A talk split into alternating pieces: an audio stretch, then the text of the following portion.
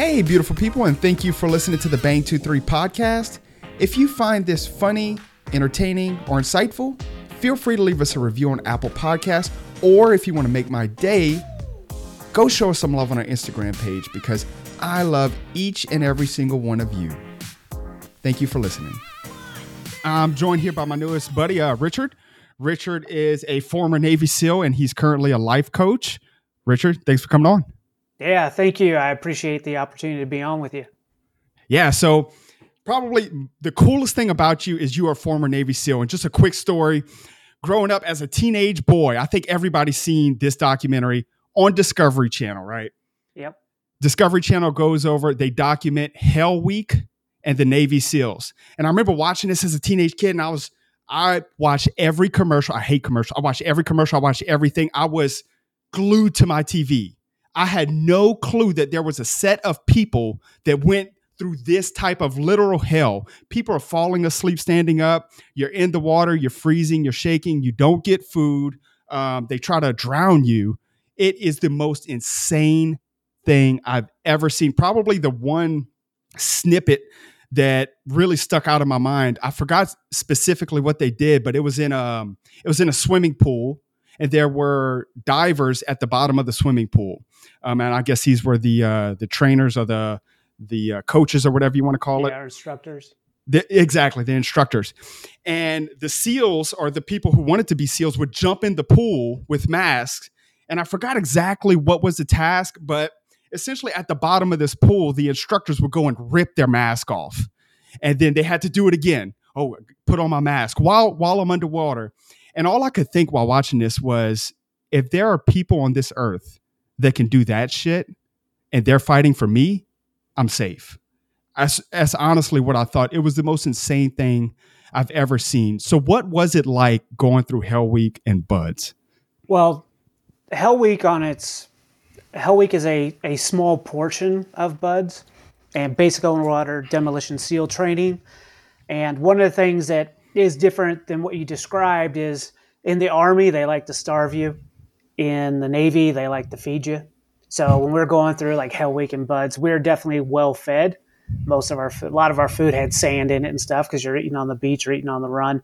But you know, they definitely gave us plenty of time to eat and fuel up, and so we were we were definitely well fed the food may be questionable at sometimes sometimes MREs and but at that point you're just taking in energy getting whatever you can but uh, hell week is it's one of those it's a real gut check right so it's it's a it's well documented like you said in the discovery channel those are the things like when you get into BUD/S and now when i was going through you know you had these shows like Navy SEALs with Charlie Sheen. You know, I was looking and it's like, oh God, that's not what the teams look like. You know, guys, well, some of it, guys waking up, passed out on the beach. Yeah, there's quite a bit of that, but uh, nothing like we have today, right?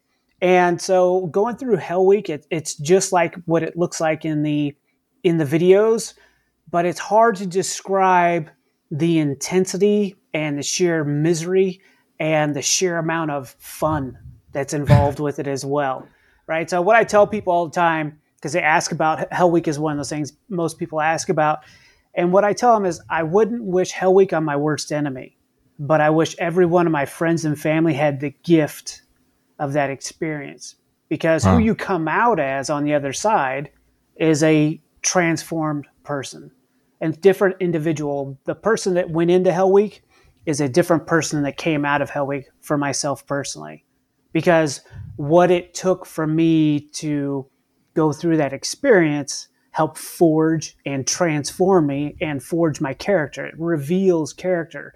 And what it did is allowed me to see how amazing we really are as human beings. This human machine that we have, this physical structure that we have, is capable of so much more than we give it credit for, or maybe more than we've been exposed to previously.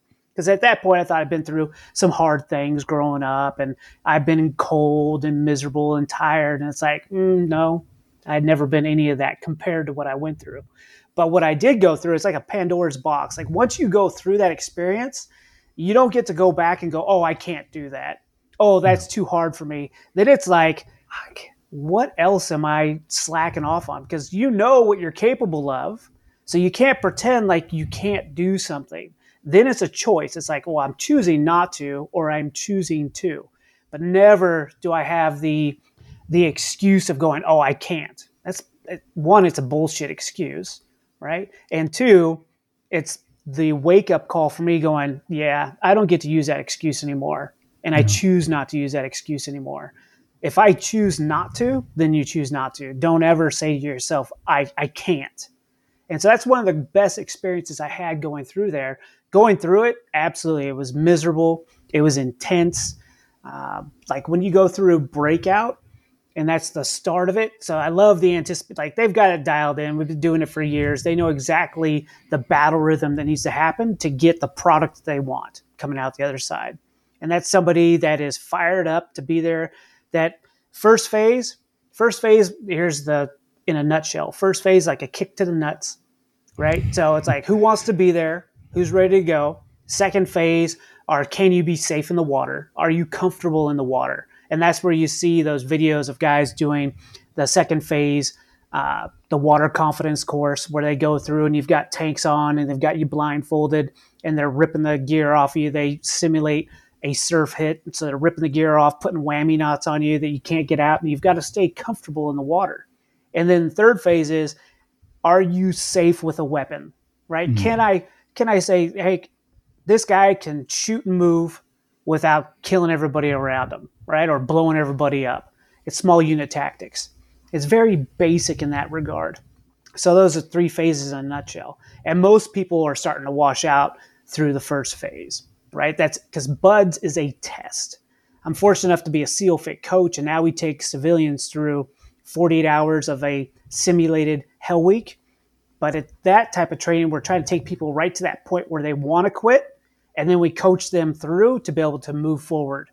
In BUD/S, it's like they make you want to quit and they encourage you to quit because they're hmm. not there necessarily to train you to become mentally tough. It's like by that point, you either have it or you don't, right? They're yeah. not there to train you become like you're either going to learn it as you go through and become something or you just go away, right? That's yeah that's the the mindset. And it may have changed over the last few years. It sounds like they're incorporating more training, but believe me, by the time you get to BUD/S, you don't want to be going, oh, okay, now I'm going to learn how to be mentally tough. It's like mm, you better have that long before you get there, right? Yeah, I want I want to come back to that SEALFIT thing too, but just to kind of zoom in real quick because I think myself and everybody else looks at the documentary or just what y'all go through and it's like how the fuck how what so, whenever you are going through Hell Week or some extremely difficult training, right? You have the log, you're full of sand, you're cold, you haven't slept in two days, whatever it is.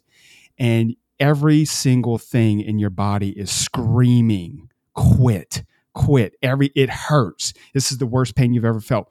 What exactly is going through your mind and what is the motivation to not quit? Yeah, so I definitely experienced that quite a bit. Uh, not just through Hell Week, but all of BUD/S. I don't think a lot of people appreciate what a grind that BUD/S can be because it just gets harder as you go. Like Hell Week was just one week of the training and it gets publicized quite a bit because of the extreme nature of it. But the whole thing is just, it's pretty amazing test. Um, but why, why not quit? Right. So yeah, when those alarm bells are going off in your head and the instructors are like saying, "Hey, we're not stopping this evolution until I get two quitters. You guys mm. will keep going through this till somebody quits. That's Just crazy. Give me two people quit, and we'll give you guys. You guys won't get out of the water until somebody quits, right? So you learn that it's just part of the process. It's part of the game, uh, and you just decide. Like when I went in, and this is some people would say it's kind of morbid. This this is how I got through BUD/S. Never once going, I'm gonna quit.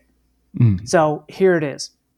Before I started, I was on the beach training with one of my buddies, and I'm looking at the beach and I'm looking at the the ships out at sea. Haze gray underway is what we used to say for the regular fleet. And I go, no, there's no way I'm ringing the bell and I'll be out on that ship. I would rather die on this beach than ever ring that bell. I'm prepared to die. I'm not prepared to ring that bell. And as soon as I made that decision, I would rather die than quit, everything became very easy because the only question I asked myself is, Am I still breathing? All right, let's keep going. Now there were runs like soft sand runs and stuff that we were doing. I'm like, okay, I think my heart might pop right now. This is this is pretty freaking brutal, right? And it's really intense. And I'm like, oh my god, I've never felt my lungs burn like this before, or my heart like it's jumping out of my chest. Um, I'm like, all right, might, be a good day to die, but there's no way I'm ringing that bell, or I'm so frozen, right? And I'm jackhammering. I'm like, okay, if I'm shaking, I'm good. It's when you stop shaking is when it gets bad, right? And then I had to confront the brutal reality of the difficulty of the training in second phase. Uh, we're doing a 50 meter dive in the bell tower, and they're teaching us how to breathe compressed gas so that we can get used to breathing compressed gas and coming up at a rate that is safe for us so we don't embolize, right? Rip our lungs apart as we mm-hmm. come up if we come up too fast. And so everybody's got their eyes on us. We're going down 50 feet underwater, going to this bell, breathe compressed gas, and then go up nice and slowly, pretty much following the speed of our bubbles going up. And everybody was so focused on us that one of our instructors held his breath too long and had a shallow water blackout. And before we could save him, he had passed away.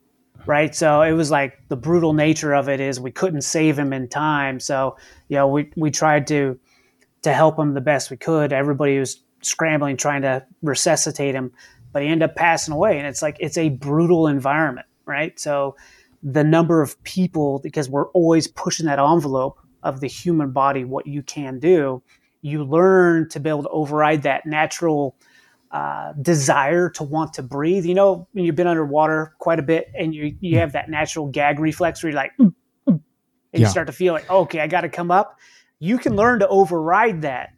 But it's difficult because you can all it's also very dangerous as well. So that's why you can have shallow water blackouts and that's what happened to him. And then I had to ask myself, okay, this is a, you know, people do die. This is a very difficult training environment. And it was like, okay, well, I'm still here. I'm still breathing. Let's go. Right. So it just, it was one of those things, our whole class, like, yeah, that we're not fucking around. Like this is the real world, and training matters, and doing what we do matters. And so that that was one of those times in my life where it's like, yeah, all right, this is a very serious job, and let's go. Holy shit! So that's so incredible because I was expecting, uh, to be honest, I was expecting you to say oh, my dad was a SEAL, his grandfather was a SEAL, his grand, great great grandfather was a SEAL, and I just have to be a SEAL. Or, oh, my girlfriend was dying, and on her deathbed, she said, be a SEAL. But you, yeah, because it's like, do you want to? All right, I'll I'll tell you if you want to know, because a lot of people think this is hilarious. So here I was, I'm in college. I grew up thinking, okay, I'm stupid. I can't spell you're an idiot. You, thank God we have sports because if I didn't have sports, then I wouldn't be anything. So I grew up in the LA Unified School District in Southern California, and I had to have a 2.0 or higher to play sports. So I was always riding that GPA of around 2.1, 2.2, just good enough to be able to play sports. Because when I was younger, I always had a hard, difficult time being able to spell. And I've been tested. My mom would just say, Hey, you have a unique way of looking at things. I was like, What the hell does that mean? Shut up, just go to school. All right, let's go. And so I had this thought in my head, Well, I must be stupid. Everybody else is smart. Everybody else can do this. I can't. And so I thought, well, at least I have sports. I was a very good athlete when I was growing up. And as I started getting older, what I realized is, oh, wait a minute maybe I'm not dumb. Maybe I just need to apply myself. Maybe I, like I've been carrying these things around and on the inside were all the answers to the test. And they're like, oh, these are books. Mm. Oh, if I look in the book, actually what everybody's talking about is in the book. So I just need to read the chapters and do the work. And so then I decided, wait a minute, maybe I'm not stupid. Maybe I just need to apply myself. And so that distinction and me learning about that was huge in my life. So it's like the way I was looking at things maybe wasn't accurate. And so when I started to apply myself and I realized, yeah, you do have a difficult time spelling to this day. Thank God for spell check, right? or you know, I'd be writing in crayons all day. But now I can get away with it. And when I chose to see myself as not being stupid, but I just have to apply myself and work a little bit harder than most people, I can do anything. And then I ended up going on to college after the teams. And as soon as I chose to just, and I decided that, hey, what if you're not stupid? What if you just need to apply yourself? And that changed everything for me. So my mental construct of myself changed right then. And so going into the teams, then my passion was sports. When I was 15, my aunt and uncle took me on vacation. And my aunt said, Hey, do you play golf? And I said, No, I don't. That's for old people. and she's like, Well, we play golf. And so I grabbed my, my dad's clubs and went out there. And I remember the first time I played, I'm like, This is stupid. You know, I, am on the tee box. Nobody's trying to tackle me. At the time, I was playing a lot of football, love football. And uh, nobody's trying to block the net, you know, the cup or anything. You know, nobody's yelling at me or hitting me. And as soon as I played, I was hooked. I'm like, you've got to be kidding. It can't be that hard. And so I love the power, the finesse, some of those beautiful environments in the world are on golf courses. And as soon as I played, I'm like, all right, I'm going on tour. Like, this is what I want to do. Nice. Like, because everybody else, when I was playing football, what I lack in size, I did not make up for in speed, right? So I'm like, okay. Everybody kept getting bigger. And I'm like, oh, in golf, it doesn't matter what my size is. And so I just decided I wanted to play at a professional. I love competition. I love getting on the first tee and my like the the butterflies in my stomach are just going and I'm just like I might puke right now, but this is awesome. And I love that part of it. And then when I was going through school, I played in a tournament. This guy was studying golf management. And I'm like, golf, what is that? He's like, oh, you go to school and you play golf and then you get to teach people to play golf. I'm like, are you serious? That's really a job that you something you could do in college? Are you serious? Like, okay, that's what I'm doing. So I was, I was 17, moved out of the house, went to Palm Springs, was going through that. And I remember wanting to be competitive and I was 17, 18 at this time. No, at this time I was 19, almost 20. And I'm walking through and I'm like, how do I beat this kid that's a year behind me in Southern California? His name's Tiger Woods. Oh man, he's, he's he's won everything, right? I want to kick his ass, right? And it's like Tiger is like, I'm like I'm nobody, right? And he's won everything. I'm like I'm gonna kick his ass. Like how do I beat this guy? And his dad was a former Green Beret, and his dad used to mess with him all the time growing up. Like when they go to uh, practice, he'd jiggle change in his pockets. He used to cough in his backswing. He's like, Dad, why do you keep doing that? And he's like, I'm going to make you more mentally tough than anybody you play against. Wow. I'm like, damn, that's awesome. Right. Yeah. And I'm like, I don't have a military family and my dad wasn't a Green Beret, but how do I, how do I do beat that? And so I was at the library at school and I'm walking by and there's a magazine article. On the front, there's this guy, he's wet, he's sandy, he's screaming, he's got a log in his hands. And it said something like, Are these the mentally, are these the toughest guys in the world? I'm like, All right, I'll bite. So I started looking through this magazine, and it's these guys going through BUD/S. I'm like, oh, that's pretty cool. And it's talking about like they're jumping out of planes, they're hunting terrorists, you know, they're going to all these different environments. I'm like, wow, that sounds really cool. You know, I want to get some of that. And he's like, and then towards the end of the article, it's like they're the most mentally disciplined warriors. And I'm like, huh, wait a minute, I got it. I'm gonna go be a Navy SEAL, and then when I'm old, like 30, I'll get out of the teams and go kick Tiger's ass. right? That's awesome. And as soon as I, yeah, as soon as I said that, I'm like, all right, you're an idiot. Uh, that's crazy. But I'm like, why not? Like, what stops me? What? Why wouldn't you try? Because I was fantasizing, like, man, be in the team, serve my country, jump out of planes, hunt the terrorists, and then when I'm done, then I'll play professional golf because you can play it to your 80 or whatever. And I'm like, that was just so outrageous in my brain. But at the next second, my brain's like, what stops you? Why not? Like, who gives a shit? Just go for it. And so right there, I'm just like, yeah, that's what I'll do. Because I, I was fortunate. I had no other commitments. I just had to take care of myself, right? Mm. So I, I wasn't married, didn't have any kids. So it was, I had the ability just to go, why not? Like when I'm 30 and I'm looking back, I'm going to go, oh, could you imagine if I tried that? I never thought of like, oh, what if you quit? And all, I'm just like, let's go. Like, let's go. Let's have some fun with this. Let's go. And so I went to the recruiter and I told him, and I'm like, how many SEALs have you had come through here? He's like, ah, uh, none.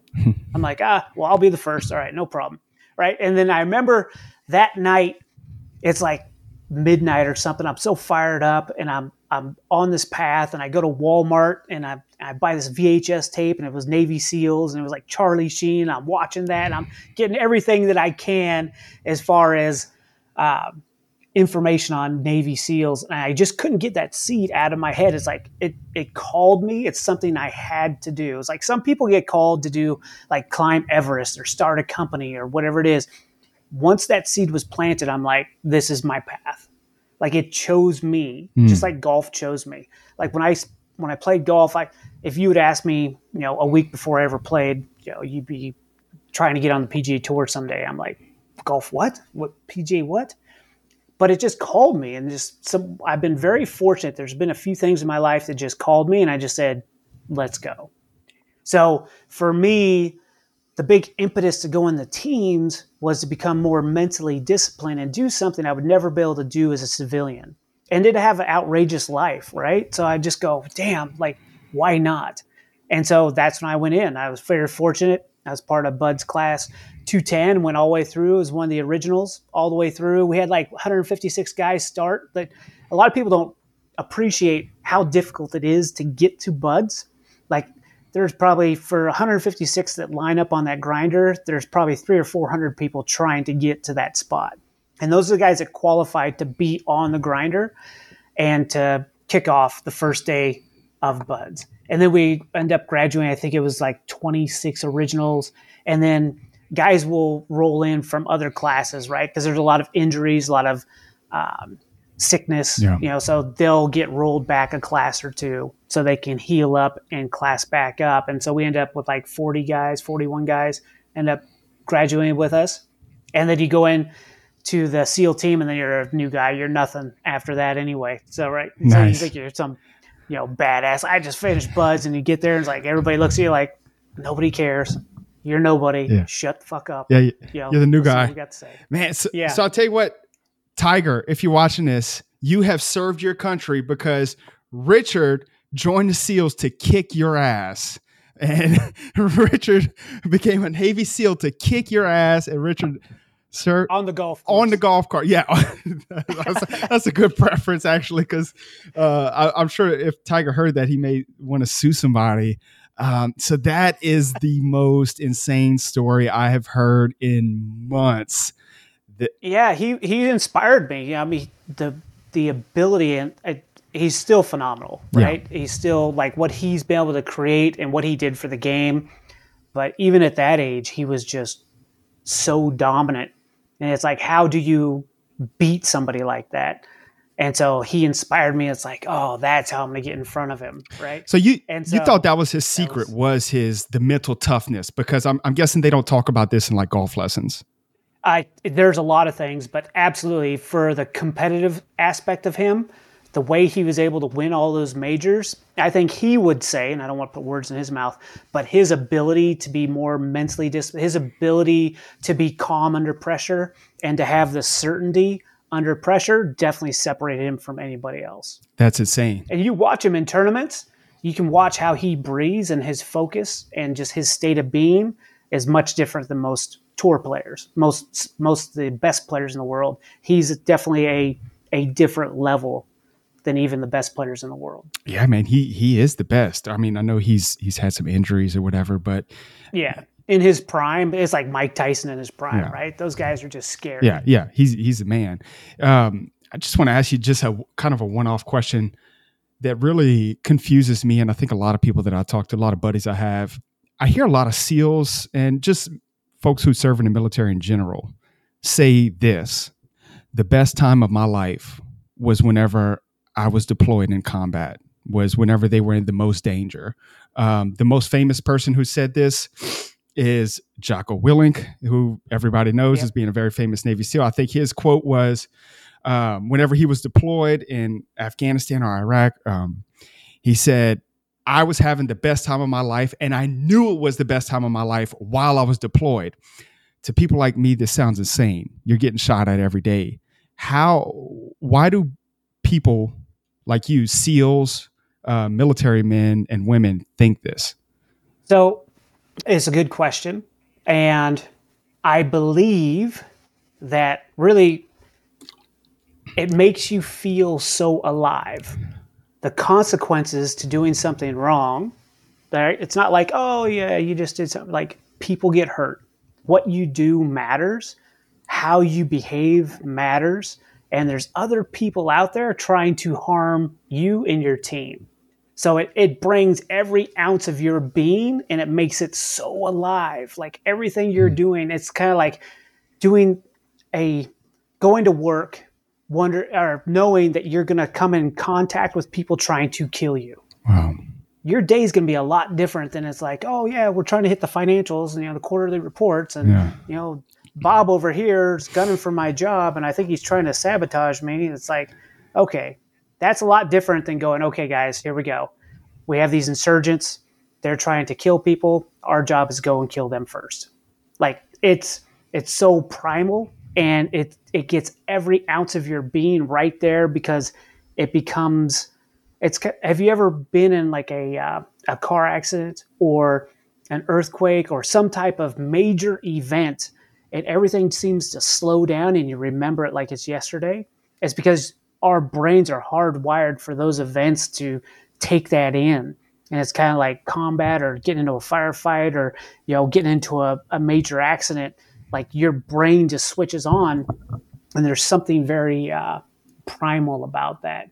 And you're with a team of people. Like how often do we get to be a lot of people love being part of teams. I love being part of mm-hmm. teams. And you're part of a team up to doing something that matters. Yeah and nothing brings people together faster than going mm-hmm. through common suffering together so like going through BUD/S, going to the SEAL teams, like you're suffering all the time together. That brings people together. Like if you go out with your buddies and you're just partying all the time, that's not going to bond you like going through hard training, like football practice or you know some type of martial art or building a business. Like if you're going through that common suffering together for a common purpose, man, if you want to bring teams together, I do a lot of that training as well. We try to have teams do something that's really challenging together talk about bonding together. You do that, and that's the secret sauce to bonding people. Yeah, that it's hard to bond when you're just doing shit that's just fun or you know novel or you know you're not really doing anything that's meaningful. Yeah, I couldn't imagine that. That's that's actually a great point. I've never heard someone make that point, which is kind of in in my head. Whenever we do our job, if my boss asks me, says, "Hey, Chris, are you doing you doing your best?" I'd say, "Yeah," but I think my best, the definition of my best becomes completely different if not doing my best means I get killed or I get one of my buddies killed. And I couldn't imagine what that feels like. I couldn't imagine the burden, the responsibility that, hey, you know, this training um, or being deployed or being out on patrol, man, if I just slip up one second, you know, I look at my phone or do something wrong, I'm dead. I could, or my buddy could be dead. I don't think, I, I don't, I think very few people have gotten the opportunity to feel that alive or to try that hard at something when the consequences are literally life and death. It must be insane.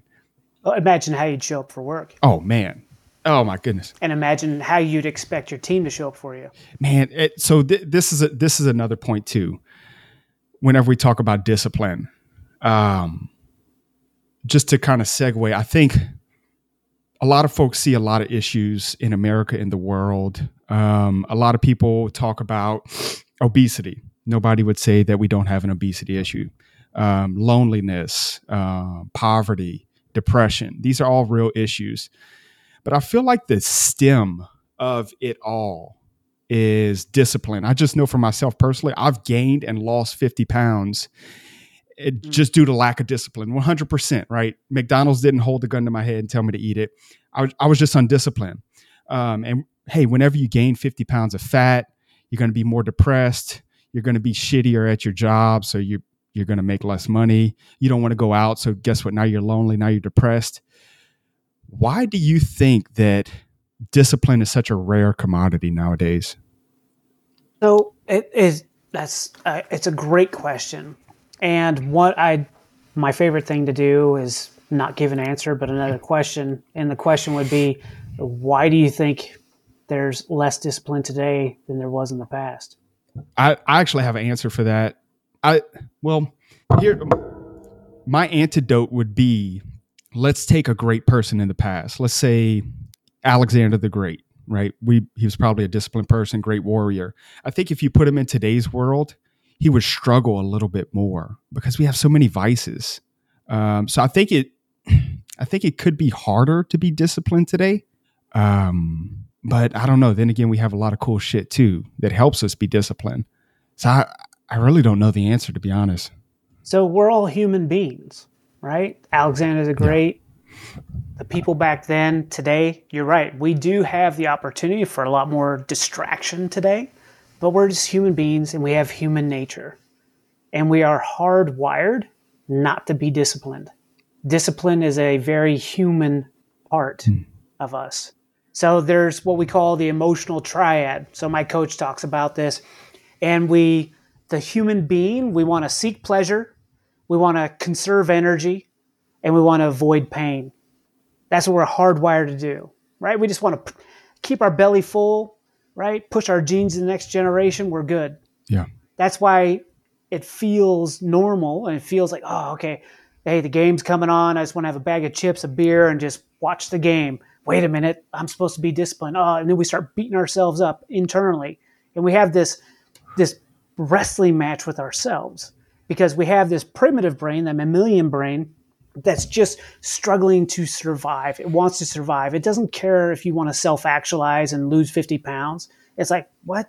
That's our prefrontal cortex. That's our our newer part of our brain. It has the ability to dream and self actualize and become the best version of ourselves, right? We talk about that. It has the ability to have discipline, and discipline is simply overriding that natural tendency of our brain to want to sit on our ass, right? Yeah. Eat bonbons or Cheetos and watch reruns on Netflix, right?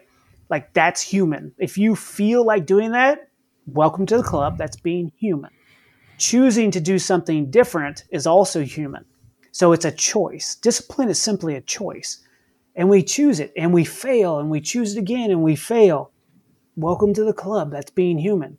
If you didn't have to override that, then it wouldn't be as fun, right? If you didn't have to, like David Goggins say, callous the mind, he's always going back in because it never goes away, mm. right? One of my mentors, would talk about the fear wolf and the courage wolf. Mark Divine, former team guy, SEAL commander, and it's like a choice. Which one wins? Right? It's this old Indian uh, story, and the one that wins, that fear wolf, is the one that is always telling you. A, good example of this is think about when you're working out. Right? Let's say you have a workout. It's five rounds for time and you're starting to work out and you're into round two and that voice in your head's like oh maybe we just go for four rounds yeah. today you know you're a little tired from yesterday you don't have to work so hard you know you don't want to push too it's like that, that, that, that.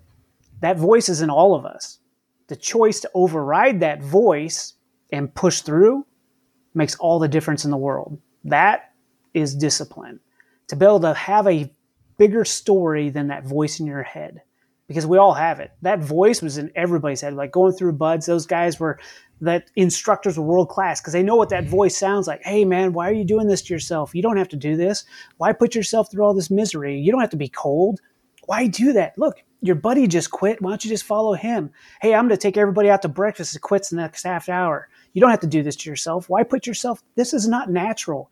You guys are doing things that are not natural to yourself. You guys just need to stop what you're doing and why don't you just go into the regular fleet? You guys have to get up early every day. And why do this to yourself? It's like they're just echoing what's going on in our yeah. head.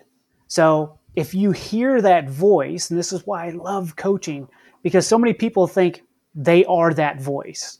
And it's like, no, you get to choose who you're going to be. You get to choose what voice you're going to listen to. So that voice is what distracts a lot of people. That voice is like, oh, I can't do it. I'm too young yeah, I'm too old. I'm too whatever. Pick your poison, right? Because that's that voice in our head that keeps talking to you like, oh, I, I just know it because that voice tells me. It's like, who told you that voice is the thing that you listen to? And so for a lot of us, it's choosing something that's bigger than ourselves so we can start to take down that sound of that voice, that voice in our head. It never goes away. We just get better. We understand we can have compassion for ourselves that, hey, this is part of the process. If I want to start a new business, if I want to go into the military, whatever it is, pick whatever. If I want to lose 50 pounds, you're going to have that. It's like you will get motivated and go, hey, I want to lose 50 pounds. I'm I'm done with this. I'm not having another pizza. You know, blah blah blah. And what is it? Seven hours later, you're like, oh, well, tomorrow's a good time to start, you know, because now I can't start because I got the game starting. My buddies are coming over. They're going to want to have beers. They're going to want to have pizza. So tomorrow's better than today. It's that voice in our head, and we can justify. We're smart. We're crafty. That brain, that part of our brain is smart, and it knows exactly your pain points and it knows exactly your soft spots. So it will try to talk you out of hey, didn't you say just seven hours ago that you stopped eating mm-hmm. pizza? Well, well, you know, we can justify all day long, yeah. right? There's some point, most people get to one point where they just get so disgusted with themselves, they just say, no more. I'm not listening to that. That's bullshit, right? And they start doing something different. Or they get so inspired, right? You can do either way. They get so inspired that they start to see themselves as somebody different and a lot of times that's in coaching, or they may get inspired by a video, or they may get inspired by a movie or somebody around them that's like, man, I, I've never seen somebody like that before. I've never seen somebody be able to do something like that. How do I do hmm. that? And then they start to take different steps and they start to override that brain and that voice in them saying, you can't do that. And they start to get a little bit of confidence. They start to get some momentum and they start to change themselves. So it can work either with disgust or inspiration usually it goes both ways, right? People hit rock bottom, they're alcoholics, mm. and they just do something that absolutely disgusts them. They're like, never again am I taking another drink. And they just quit cold turkey right there. Other people, they they need to be coached. They go to like AA meetings or maybe they go into rehabilitation and they see a different way to live their life. Both work, right? And so it's really a choice. Discipline is a choice. Like Jocko would say, discipline equals freedom. Absolutely. Because when you start to decide what you want, then you know you have control. Because it's two things are controlling you either that primitive brain, and you're just going through whatever you think you feel like in the moment. That's just life. Oh, I don't feel like doing it. Oh, that would be fun. That and you're just going by whatever that emotion is it only takes you so far. And if you keep going down that path, you, eventually you see it's like, oh, I did this to be happy or to feel good, but actually doing it is making me feel miserable. Yeah. And food's a good example of that, or alcohol, or TV, or porn, or whatever it is. It's like that's probably not a path. And usually people become disciplined when they go down to that end of that path, going, okay, I see that this doesn't get me anywhere. What's an alternative to this? And that's when they start to see that, wait a minute, maybe this discipline thing isn't so bad. Maybe me delaying gratification, maybe me having something meaningful and purposeful to work towards is more beneficial than going the other way. And that's the key, I think, for a lot of people. Like if you were saying, how do I become more disciplined? One, have something to be disciplined for. Like why why choose discipline over just instant gratification? Mm. And if you don't have a good reason for that, then why do something that's hard? So I personally find something meaningful and purposeful. So in those moments where I just want to go fuck it all, I'm just gonna, you know, have a 12 pack and eat a pizza and screw my diet and all this running and regimen and discipline bullshit because life is short and you just gotta have fun, right? It's like what overrides that thought so I can go, wait a minute, stop. This is my path. And what I, I tell people and what I coach people into is having something so meaningful and so purposeful that it overrides those dark moments because we all have them. We all go there. Everybody has them. And we repeatedly have them because that's being human. And if we didn't, that would probably take away the ability for us to really know what a disciplined life looks like. And that's so interesting because one, I think it's everybody can breathe a sigh of relief knowing that you and Navy SEALs are not a robot, that you feel what we feel too. And two, what you're talking about overriding it is exactly what happened to me last night. I was like, man, you know, I really want some pizza Oh, yeah. last night. I was like, man, I, I want some freaking pizza. You know, I was like, I'm hungry, don't have anything in the house, but I was like, if I eat this pizza, I know that my podcast tomorrow with uh, Richard is going to be shit, right? Because the next day after you eat that pizza, you wake up, you feel like complete garbage. My brain doesn't even function Yeah. at all. You're like talking to me, it's in one ear, out the other. It's so weird. So I guess so. Let's let's kind of dive into Yeah. me uh, as an Absolutely. example. So this podcast with you overrode a dark moment. It, it prevented me from going into the deep dive. So the podcast, me doing podcasts, be a good example of like a why or something to help me be Yes, disciplined? for you, this podcast means something to you. It's meaningful and purposeful for you more than the pizza in that moment, right? And the best part about it, if you really want to get real, it's all fucking story, yeah. right? So allow yourself to go, what story do I want to tell myself? And the story matters, right? The story matters. It's just as it matters just as much to you as anybody else. But find a story, something meaningful, purposeful to you that goes, that's how I want to live my life. That matters. Because if you don't, then you're just going to go with whatever you feel like in the moment.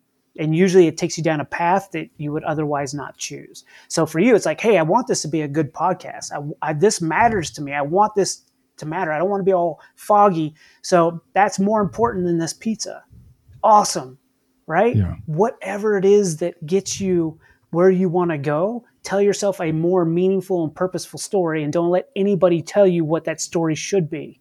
It's up to you. Yeah, you know, you know, what's so weird is that, like you said at, in the beginning, we all have kind of this human nature to be, um, you know, essentially fat and happy, right? To be safe, um, well fed, and, and happy. If if we left it up to human nature, we'd all be sitting with a six pack, watching the game, eating pizza and wings. But what's also weird is it's very human to wake up the next day and not be satisfied with yourself Yeah, it's this weird loop, man. I don't. It's it's like you would think that the the human nature would reinforce itself. Like you would wake up the next day and say, "Oh, human Chris, I'm so glad you did that."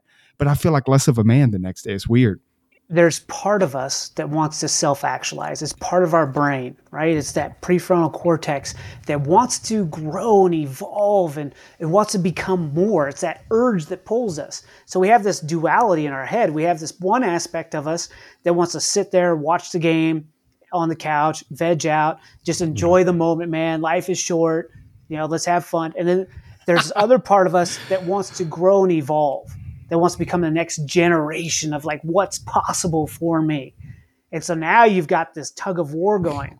So if you decide to sit there on the couch all day, you wake up the next day going, "Oh, I didn't get anywhere. I feel like shit. I feel terrible." Or you choose to turn the game off. You choose to go out and do physical training. Physical training is a great way to start to create discipline because the the human body is designed for movement and our brain and our body are so interconnected that when you start moving the body, the brain gets all the benefits as well. And now you start moving and working out in a mm-hmm. way that actually is meaningful and purposeful to you. So when I ask people, and people ask me, like, how much should I work out? It's like, depends. What are your goals? What do you want? Who do you want to be hmm. 30 years from now? That's how you should train, right? Because for me to say you should run 40 miles a week, it's like, why? Is that your goal? Is that going to be healthy for you? So really, it's one. Everybody should do some type of movement practice, whether it's yoga, tai chi, CrossFit, uh, martial art, extreme races, whatever. It depends on who do you want to be. So that's why it's the core of it is what do you want? Who do you want to become? And something that's meaningful and purposeful to you. And then we start backing up, going, okay, is this going, what we do today, is this going to move you towards that or not? Now you can make decisions based on who you want to become. Because now you're telling yourself the story like, here's my vision of my future self. So when I have a choice during the day, it's like, does that move me closer or further away from it? Because a lot of times we're making choices. We're like, ah, it doesn't really matter. Like, well, do I have pizza or do I have a salad? Eh, doesn't, eh, eh. Right? It's that. It's like, yeah. eh, why not? Like, I feel, I feel like having the pizza. So why wouldn't you have the pizza? Unless you can go, wait a minute, my future version of myself, that man that I see in the mirror, that I see in my on my vision board or whatever it is you choose to create that has something of meaning and purpose for you, as soon as you can get that so dialed in, it's like, mm, that version of me just doesn't eat that anymore. And that's okay. And it's okay to want it. Yeah. To have that urge, that's human. That's okay, but I choose not to. That's a huge distinction, right? We all have urges. We all want to go, oh, dude, I'm going to crush that bag of chips or I'm gonna, you know, yeah, absolutely. That's human. What you choose to do yes. with that thought and that urge makes all the difference in the world, right? That it yeah, makes absolutely. all the difference. And one of the tricks I can give to your audience that I think is really cool, that makes a lot of difference, is my coach taught me this: is that if we're going to choose to drink, then we have a drink plan. So what we're going to do is we're going to use our prefrontal cortex on how to choose to drink apply this to eating, apply this to watching TV, apply this to whatever it is. Wow. You're going to say 24 hours from now, if I choose to have a drink, I'm going to write it down now because I'm using my prefrontal cortex. I'm not using that urge in the moment, right? Because if I go, oh, I'm not going to drink tonight, and you go over to your buddy's house, they're like, hey, man, have a beer. And you're like, okay, I want to fit in. You know, I'm going to have a beer. And then it's like, once you have one, you can't have just one. You got to have two.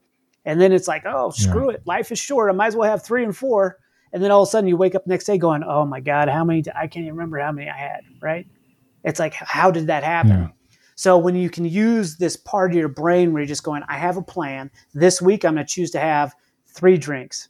On Thursday night, I know I'm going to have a social engagement. I'm going to choose to have one drink then, and then on Saturday night, I'm going to a party and I'm going to have two drinks then.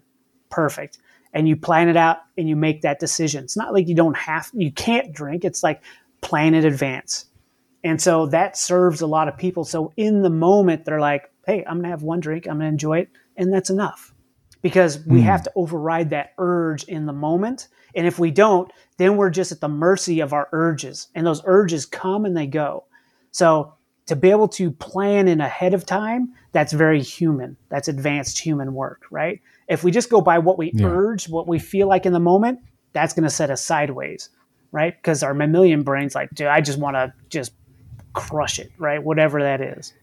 Yeah, that's a good point. And you can also kind of create your own voice, kind of how you're saying that we all have this voice. Hey, be lazy, drink a lot, eat a lot.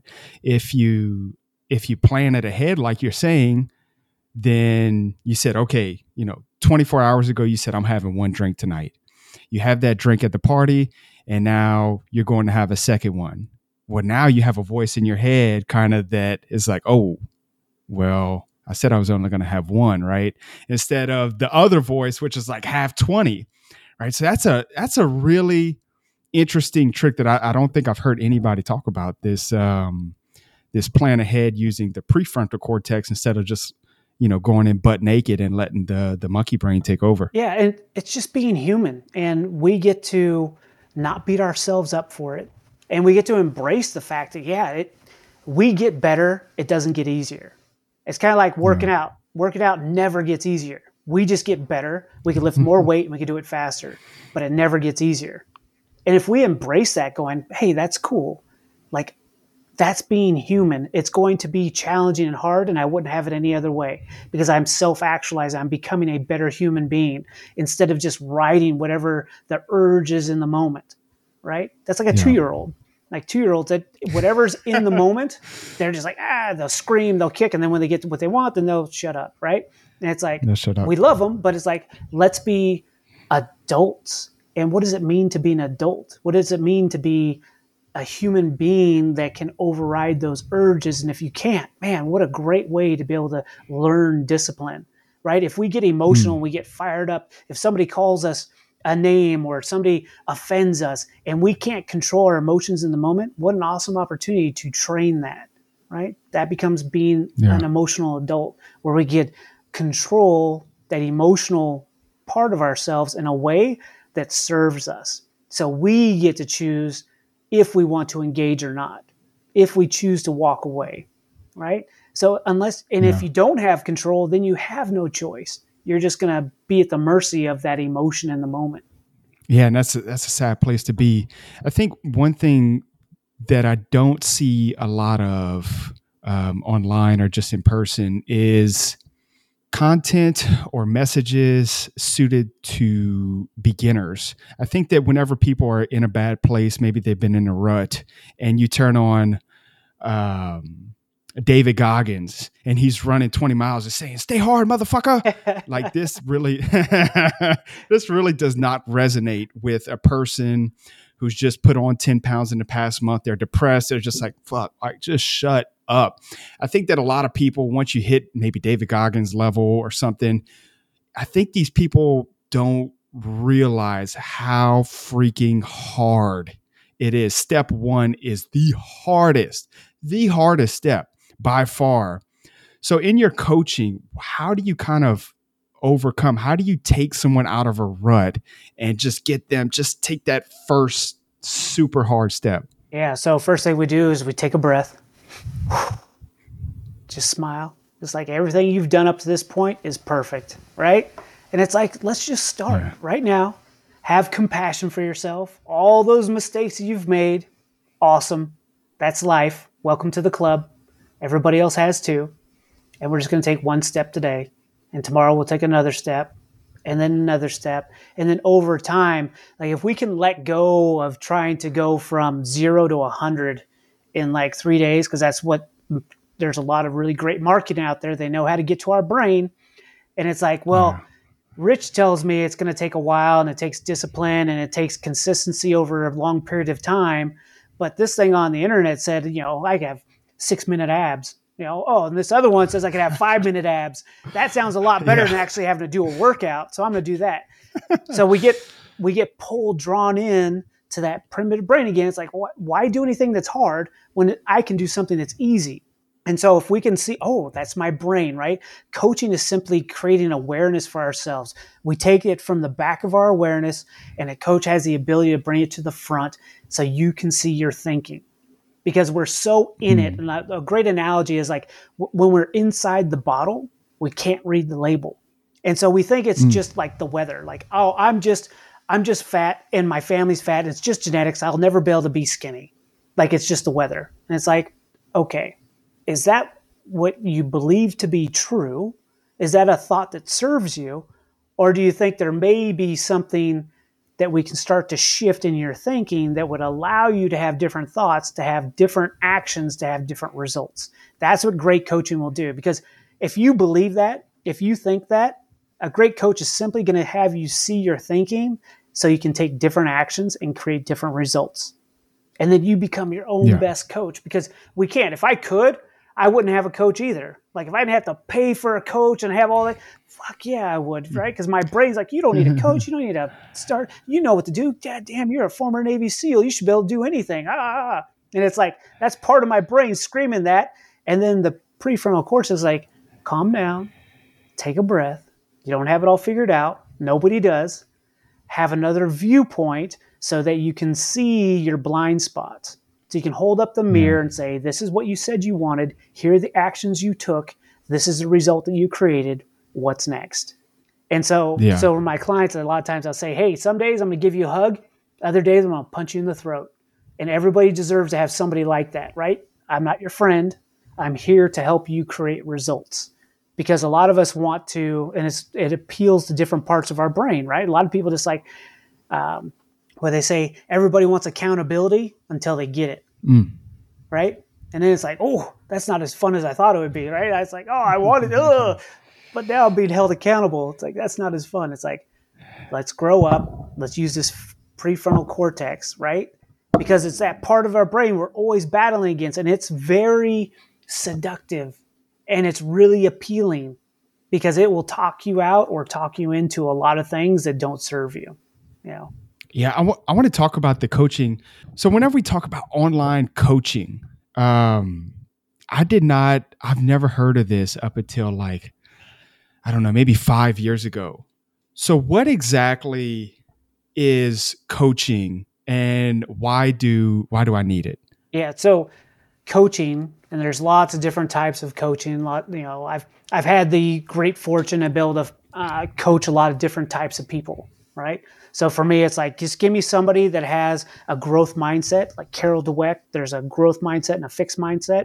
Give me somebody mm-hmm. that wants to learn, wants to grow, and we can go anywhere, right? So I've had the great fortune to be able to coach people in some of the largest financial institutions in the world. I got to work with the Philadelphia Flyers and work with their team. Nice.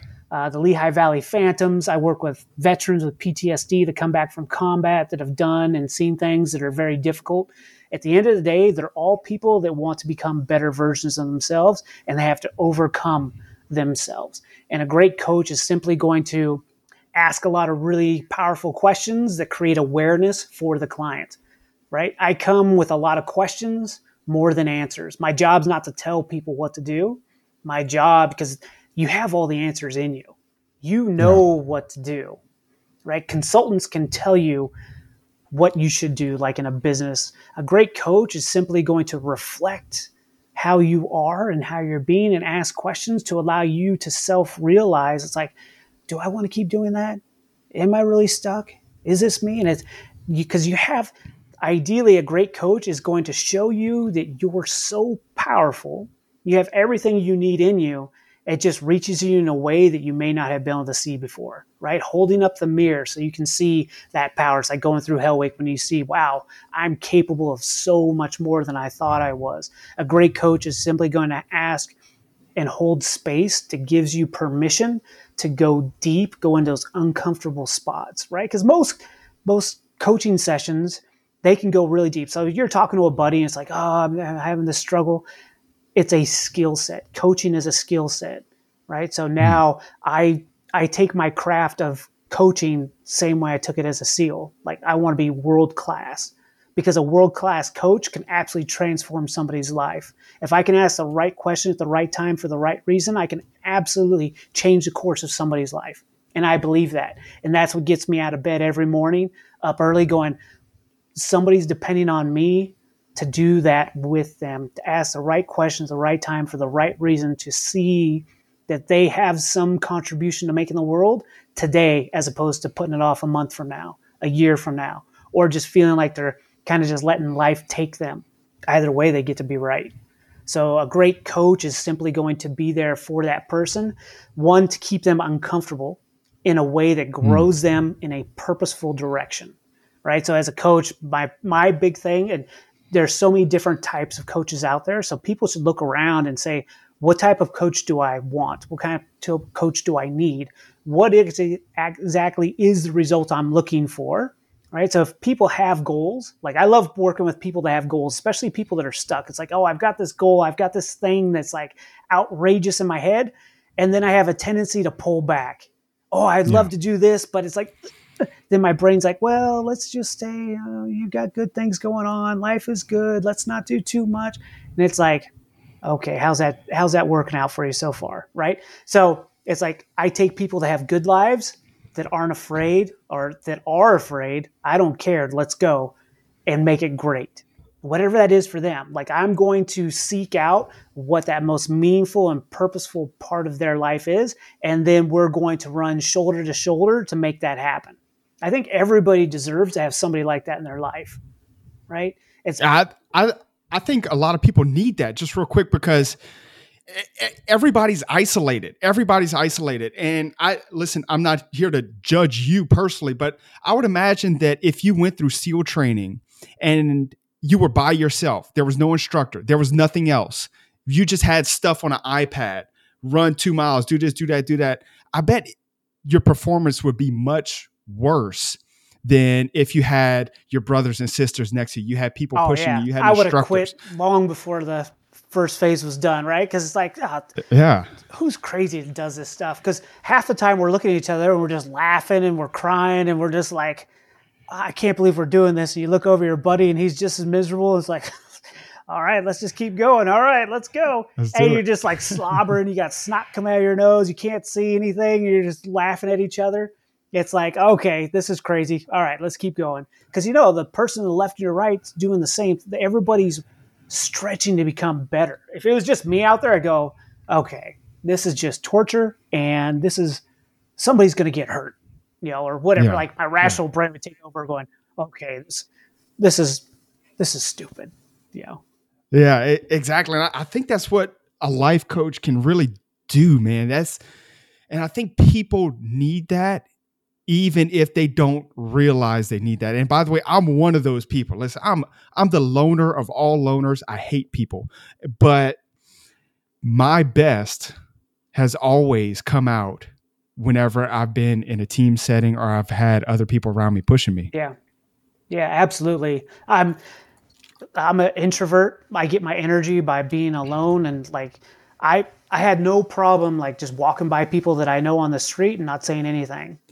To me that's yeah. normal, right? Other people like, "Hey, Rich." And it's like, "Oh, okay." And I'm like, oh, I didn't like going to parties. It's not my thing. But Yeah. This is bigger than me, right? So this is like this is my calling and like you said with all this technology it's awesome, but it's also very isolating or can be unless yes, we yes. choose to have something different. And our brain wants us to stay safe and stay comfortable. So reaching out for help, reaching out for coaching, that takes courage, right? It's like, oh, but man, I, I have these dreams, but what if he what if he actually makes me start going for it? What if I actually have to start yeah. doing the work? And it's like, I can't make you do anything. You're going to choose to do it. I simply help reflect what we know we want to do. But that's what we need. We need somebody in those difficult times, those dark moments, that's right there in that right time just to keep that momentum going. Otherwise, it just becomes, oh, that thing I wanted to do, but life got in the way and I kind of let it go. And then I'm off to other things. It's like how many times we have that. If we just had that that right opportunity to have that person with us, that teammate with us to get us through those difficult times, what we'd be capable of. Dude, it sounds like you are really big on this go for it thing. Like, like this, you hear a lot like, hey, you have the cushy corporate job, but you want to be a comic book writer. Fucking go for it. It sounds like you're really big on this. Is that kind of how you approach your life and how you kind of coach your clients? Absolutely. In a way that respects what they're currently doing, right? So it's not like, hey, I just quit my job and I just go for it. Yeah. Like, okay, I've got a mortgage, I've got kids, I've got a career. Yeah, I got kids. Yeah. yeah. So it's like, how do we do it in a in a way that honors the commitments that we currently have for the life that we want? And we figure out how to make that happen, right? Because it doesn't serve anybody just to cut ties and just pretend like, oh, I didn't have that life before it's like, and as a coach, I would coach them into like, what do you want? Okay, and mm. what are you willing to commit to? Are you willing to let go of X, Y, and Z so you can have A, B, and C? Right. Yeah. So there's a process to it because I, I don't yeah. condone like people just going, hey, I'm just gonna quit. My, maybe, maybe not. Right. It's very personal, and I would, and I always put it on the person because me as a coach, it would never be up to me to make that choice anyway. I would simply ask a series of questions. So when the person does decide, they're like, 100%, this is what I'm doing. This is what I want to do. And they go, let's yeah. go. That, that, makes sense. I want to talk real quick about what you're talking about with the SEALFIT.